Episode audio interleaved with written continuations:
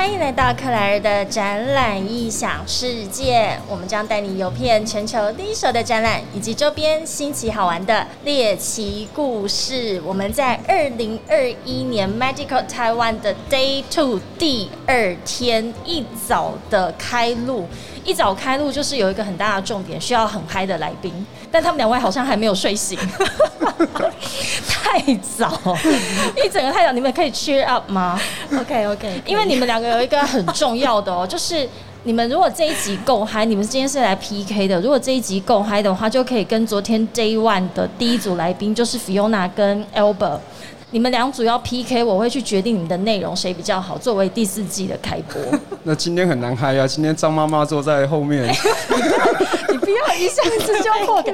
今天这个景非常的有趣，就是我们背后会有一位列车长，从头到尾坐在那边 supervise，然后他对，但是 因为他每次我的就是每一集内容，他说他都有听，然后偶尔还会给一点意见。我就说，那你今天就来看 live，而且是在一个最佳视角。哎、我们这整场录影没有人坐在这个位置、哎，比制作人的权力还大哦。VIP 了。制作人都笑了。好，那所以我们今天在二零二一年 Magical 台湾的第二天开展。那这一次克莱尔的展览《异想世界》是由欧地利国际设计集团所赞助。我们的行动 Podcast 概念车昨天第一天开了整整八个小时。哇，辛苦了。昨天晚上回去有加一点机油啦哈，然后那个灯泡有一些在那边闪烁的，想说做效果，但还是把它修整了一下。第一天整个开展的那个哦，你看立马就掉了一个牌子，就概念车嘛。我们很喜欢这种小小的出锤的状况。所以呃，第一天开的这个我们上车的来宾有非常的多，我们 review 一下，我就说了哈，人家昨天第一场 Fiona 跟 Albert 是很嗨的哦，你们两个自己今天加把劲啊！到目前为止都还没有打算要介绍来宾。好，那我们昨天还有来自全智通照护机器人的 Snake，然后中间有一个惊喜包，就是我们的神秘嘉宾是外贸协会的董事长黄志芳董事长 James。那后续呢，还有来了一些来宾，例如呃，我们有两个外商，就是美商超维 Super Micro 以及 Three M 来到现场，跟我们说他们在台湾这个医疗器材的部分，以及远距医疗或智慧医疗他们的解决方案。那以及呃我们的为什么会做 Podcast，所以一直以来我们的合作伙伴，也就是声浪 Sound On 的 Nicole 来跟我们分享目前台湾，你们你知道吗？嗯，现在台湾在 Sound On 而已哦，在 Sound On 的平台，他们就有几档的 Podcast 的节目，猜一个数字。哎，这个来宾很不嗨，赶快随便给我一个数字啊！十二，十二怎么可能你？在讲什么？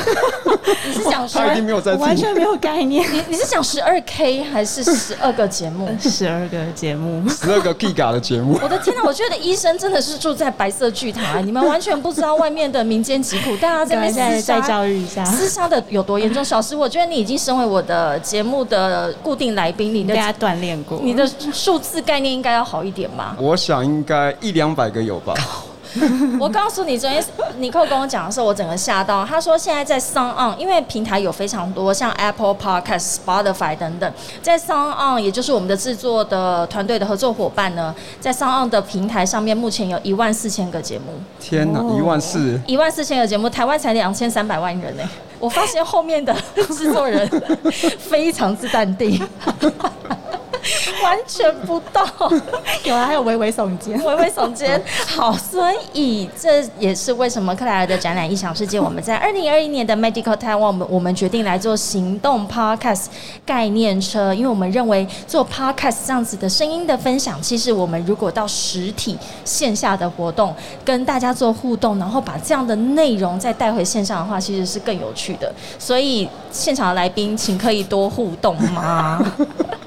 我们一直干笑。我们终于要来介绍来宾了。我们先从我们大家最熟悉的小石开始介绍起。嗨，小石跟大家打个招呼。嗨，大家好，我是泛欧旅行社的 Tommy，大家叫我 Tommy 就可以了。Tommy 很奇怪，他就一直要介绍自己是 Tommy，然后说我就是旅游界的汤姆克鲁斯。我每没有没有次都我没有这样听，说我每次都假装阿汤听哥到。啊，阿汤哥，我每次都假装没有听到，而且大家一定会非常好奇，为什么一个旅行社常常被我来讲各式各样的主题？连 Medical Taiwan 他都可以来，待会我们听听看他讲，他其实有做呃全球最大的医疗展在德国，然后每年会去那边带非常多的台湾的参展商，其实也就是今天在 Medical Taiwan 的这些参展商都会到世界各地的医疗展去参展，所以我们待会会请小石分享一下这一段。我们第二位的来宾。就是刚刚我们发现的住在象牙塔嘛，哈，那 怎么称呼你比较好？呃，毕姓张，工厂张，张医师是张医师是什么医师？我是家庭医学科医师，家庭医学科的医师。所以我们现在就是像我现在坐在这边，眼睛有一点干涩，然后脚踝有一点酸疼，都可以马上跟你求神，哎，不是求神问卜，可以卜卦吗？可以，我们会尽量满足你的需求。今天你要来跟我们谈论的是什么样子的题目呢？应该会是跟现在最好的高雄医学大学，对不对？没错，我刚刚有偷偷跟他合影。高一的朋怕高一的 朋友们，对我等下会去逛逛。高一的朋友，虽然我好像会跨过一联网，一联网的朋友，一联网的朋友，我们之后可不可以找个时间聊聊天？但我们现在先跨过去跟高一跳痛，好跳痛哦！就你是高一毕业的嘛？对，我是高雄医学大学。但是你今天是为了克莱尔的展览异异想世界来的，不是为了高一，对不对？我其实不晓得高一在这里。好好好，对，所以哎。你今天来跟我们聊什么？来聊聊现在最夯的疫苗以及旅游医学，在这个疫情后的时代。疫苗以及旅游，哎，旅游医学多久没有出国了？将近两年的时间。将近两年的时间内，那我们现在谁知道什么时候可以出国？所以我们现在可以先做什么准备是吗？哎，是你，我在 Q 你。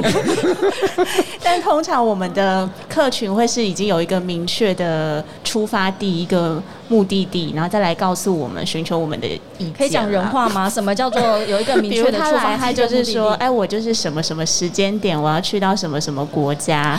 哦，例如说像昨天的 Albert，他们呃已经决定十一月份的时候要去参加美国拉斯维加斯的汽车呃零配件展，所以他们现在在这个时间点的话，其实或者是更早之前就要做什么样子的准备？OK 啊，因为他要去的是美国，那也听得出来。来，他应该本身就是美国的常客啦。那那边医疗资源也丰富，所以医疗上我是不太担心。那最重要的，我就是直接反问他说：“哎，那你有这个疫苗黄皮书吗？”对。那这个疫苗是我们现在打完疫苗都会拿到的那张小黄卡吗？哦，这就是大家会常见的一个迷思。因为最近很多人在跟我吵架，我就说我拿到黄皮书了，对，然后他们就说有小黄卡就可以了啊，然后我就说 哦好，没关系，你到时候出海关就知道了，看谁先出去。对，这件事情蛮有趣的啦，因为现在大概各国，然后 WHO 都在寻求一个国际间被共同认证的疫苗护照，或者是说免疫护照，无论你的这个免疫力是来是疫苗接种，或者是自然的感染。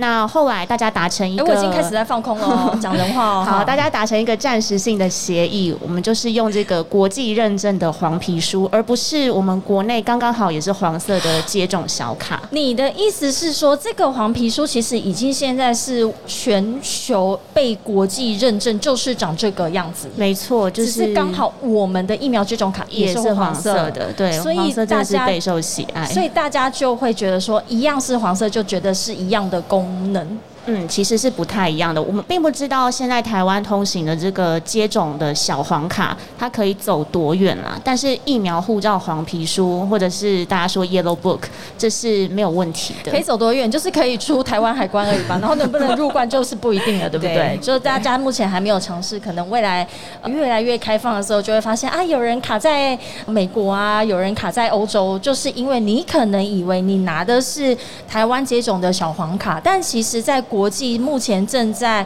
试图要去把它一致化，有一个所谓的疫苗护照。嗯，那它也是一本黄色的黄皮书。对，黄皮书。那所以，我如果想要取得这个黄皮书的话，可以怎么透过加医科医师吗？还是要有什么样子的流程，或要如何申请？好，因为这个黄皮书它其实是由我们的 CDC 疾病管制署统一的发放到各个有旅游医学门诊的医院。旅游医学门诊，我听到关键没错没错，这个门诊听起来一般人不会去啊。对，一般人不会去。其实你最该去的，但我很惊讶发现你从来没有去。我最该去，咦，是不是我们两个都很该去？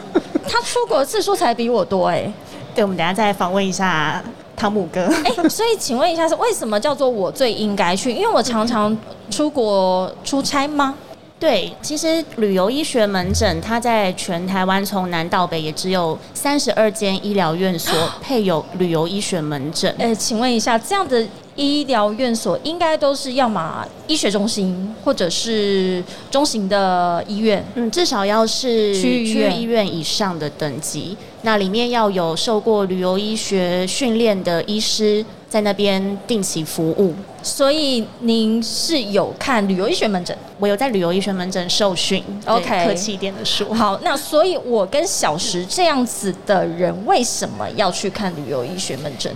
一是比如说像 Albert 他蛮固定出差的地方就是美国，但像您的话有去过一些奇奇怪怪的地方。我最有印象的就是你有一次就跑到南非去了嘛，跑去非洲，对。那而且你出入境有在疫情前其实蛮频繁的，对，那出入的国家也很多元。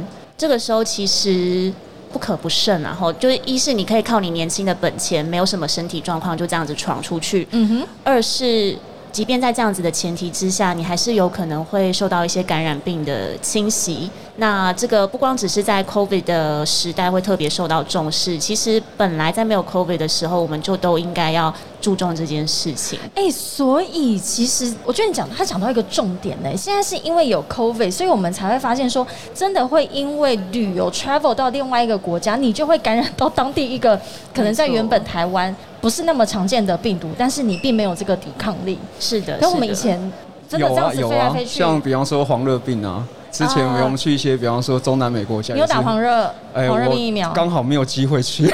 现哎，赶快讲，现在还可以对，打吗？现在我们刚刚就是从黄皮书可以一路延伸到黄热病毒的疫苗，因为其实黄怎么都是黄的、啊？这样好容易搞混哦。对，这个人之前还问我说，为什么是黄热病不是红热病？为什么不是这当然红热病有它背后的一些病生理。然后，因为嗯早期黄热病的病人被发现，哎，很容易会引发出肝衰竭、黄疸，这些人看起来就是黄黄黄的。黄的，对，所以我们就嗯直接俗称叫它是 yellow fever 黄热病。那黄热病其实是盛行在非洲跟中南美洲，那也因应黄热病疫苗。理论上，我们会希望说，你要旅行到这些黄热病盛行区的时候，你就应该要接种这样子的疫苗，所以就发展出了黄皮书这样子的国际疫苗护照。其实最一开始是单单针对黄热病疫苗所呃发展出来的。哦，所以你现在讲的这个黄皮书不是因为 COVID 的关系，嗯，并不是。其实所以它行之有年了。其实行之有年，而且很有趣的是，我们有在一个旅游医学同号的群组里面，在最一开始疫苗开始进国内，那可能有很多准备出国的留学生，他们已经都自费打了疫苗了，他们主动到各大旅游医学门诊去询问说，我就是需要一个正式的认证，请问国家可以给我什么？嗯，那那个时候，大家国内的旅游医学的共识是，我们就开一个英文证明书给你。这个英文证明书由各个医院自行去开立。是我们查到了你几月几号打了什么样品牌的疫苗，我们只要可以给你正确的批号，就开立一个正式的英文证明书，让你带着出关，让你去注册入学。到后来发现。呃，实在是有一点麻烦了，因为它开出来的格式也都大家的都应该格式是非常的都千奇五花八门，百怪，对，那字句也是千奇百怪，你真的要挑剔也很有的挑，所以后来就决定说，那我们就是善用这个已经行之有年的黄皮书。OK，好，嗯所以我们终于搞清楚了黄热病、黄皮书跟小黄卡的一个差异。是的，是的。好，所以小石，我们现在已经有超级多的参展商迫不及待。你看，像昨天 Albert 跟 Grace 啊，他们就打算出去一趟一个月，把之前这两年没有做的美国的展览跟客户一次拜访完，然后他也已经订好回来，就是要去温泉旅馆泡两个礼拜。他可能泡完就会去找加医科啊，皮肤有一点状况。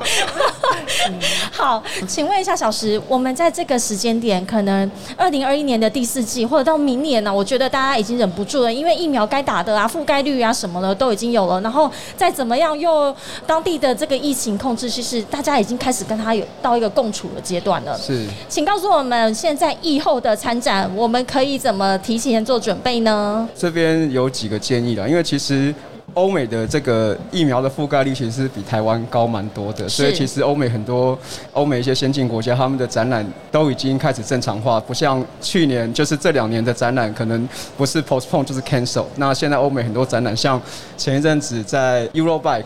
就是自行车展，Eurobike 在福提沙芬，对，全球在最后一届，真的，我伤心。是，然后比方说像那个科隆也有一些阿努嘎的食品展，是，哦，还有像呃，哎，科隆五 G 明年好像也要看，对对对，所以所以欧美的展览其实是都已经。蓄势待发，对，已经蓄势待发，都在恢复中了。所以其实之前我本来也一直很担心，就是台湾的厂商会因为这个台湾会因为覆盖率不够的关系，可能没有办法及时参与到这个舞台。因为你想想很可怕，如果说当你的竞争对手都在这个展览都在现场了，结果你没有参与到，是结果你连门票都没有，哎，订单马上就被抢走了。没错，所以之前一直很担心这个，但是现在随着这个疫苗的陆续到货进来，所以覆盖率慢慢提升，所以这个担心是慢慢的释怀了。但是。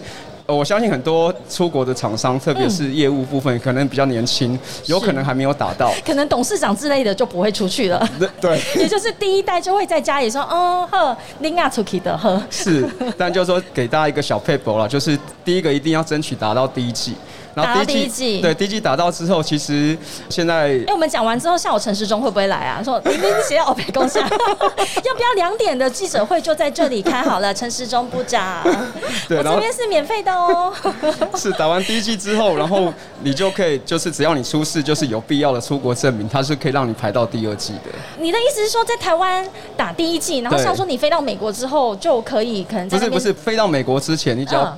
因为你是这个即将要出去参展，有商务需求，对，有有有商务需求或者有出国需求，哦，那你是可以去申请打第二季的。OK，好对，所以不需要照那个上面的排序。这真的是一个 paper 哎，但是也是因为我们的商务人士有这样子极大的一个需求哦，他们真的是已经屁股坐不住了，是一定要出去，因为你不出去的话，在你的竞争对手也就是其他的国家，可能他的疫苗覆盖率比较高，或者是说他们也已经准备好了，然后就到这个。展览现场，而且你刚刚讲到一个重点，就是展览它已经。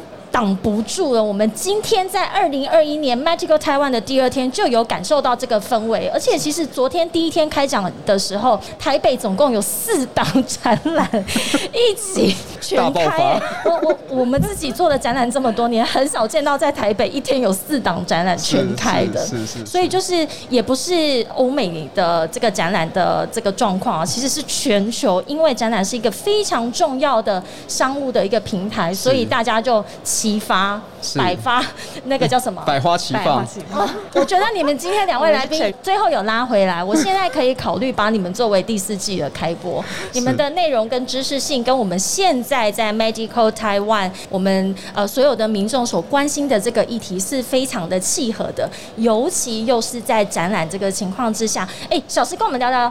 你除了来到台湾的医疗展之外，你还跑过其他的呃什么国家的医疗展，以及在那边台湾的参展商的一个活跃度。在回答你这个问题之前，我可不可以先把我刚的问题？啊，你还没讲完啊！我还没讲完，因为打疫苗其实是最基本的。超喜欢打断你讲话。对对对，其实因为打疫苗，抱歉，因为可能我话太多了。因为打疫苗是最基本的，就是说我建议每一位出国厂商一定要出国之前，不管你是要参展或是商务或是旅游，一定要完整接种疫苗。好，这个是最基本的。那除了打完疫苗之后呢？那几个部分跟大家建议，就是我分出国前跟在国外是的两个准备。好，出国前的话，我会建议就是说打完疫苗之后，然后第一个建议大家一定要买保险。一定要买保险，什么样子的保险？你可以买这个旅平险，但是你一定要注意，因为如果像去欧洲国家的话是有生根保险，那如果是去其他国家，它没有生根保险这种东西的话，建议你一定要买旅平险，然后加购它的医疗，因为它的医疗是附属的。那为什么会保险那么重要？因为就像刚刚我们这边张医师说的，好，那呃出国当然，比方说你去欧美，当然不用担心它的医疗，但是你要担心的是它的费用。费用非常的对，因为我们现在已经证明，打完疫苗之后，并不会因为打完疫苗就不会染疫。是对，那还是有可能染疫，只是会减低重症跟死亡的几率。那你如果在国外染疫的话，国外的医疗费用是非常惊人的，你可能去一趟，可能医疗费用比你的整趟参展费用都还高。卡直接刷爆，而且是黑卡。是是是，但是如果说目前我知道的一些，就是台湾提供的一些保险，它的保险范围是有涵盖，只要你是染疫的话，只要有发生任何医疗行为，它是我我觉得这个真的非常的实用哎，就是说，哦，如果你不幸到那边染疫的话，谁不保啊？啊我马上就保啦，我都还不打算出国，我就想保了。对，就所以这边是现在台湾有这种险吗？就是你如果不幸染疫的话，哎，其实有啊，有吗？就是在台湾有买哦，呃你个人有买，你为什么没有叫我买？那时候你在忙。哦，我在忙。好 好 OK，所以这个是展前的，出对这个了展前出国疫苗还有保险。的疫苗保险，然后再来就说，再来就说你出国之后呢，我会希望，因为其实以往的展览其实都会希望，比方说可能白天的展，白天当然就是像工作一样嘛，那晚上一定会去跟客户喝两杯，好，但是大家白天就可以喝了。啊白天就可以，对，没错，白天都可以喝两杯，但是晚上可能就喝四杯啊，。对对对，而且要喝朝圣者。是，那但是在这段期间，因为台湾就是应该说亚洲啦，亚洲跟欧美的标准不太一样哈，所以说这边建议就是说，在国外的时候，其实尽量避免跟客人聚餐，因为啊，我为什么这样说？因为跟我知道这个是很痛苦的决定，可是因为你在展场的时候，其实你还是可以戴口罩的，但是你如果一旦脱下你的口罩，因为我们还是要减低两染疫的风险，因为其实去要把你赶走哦。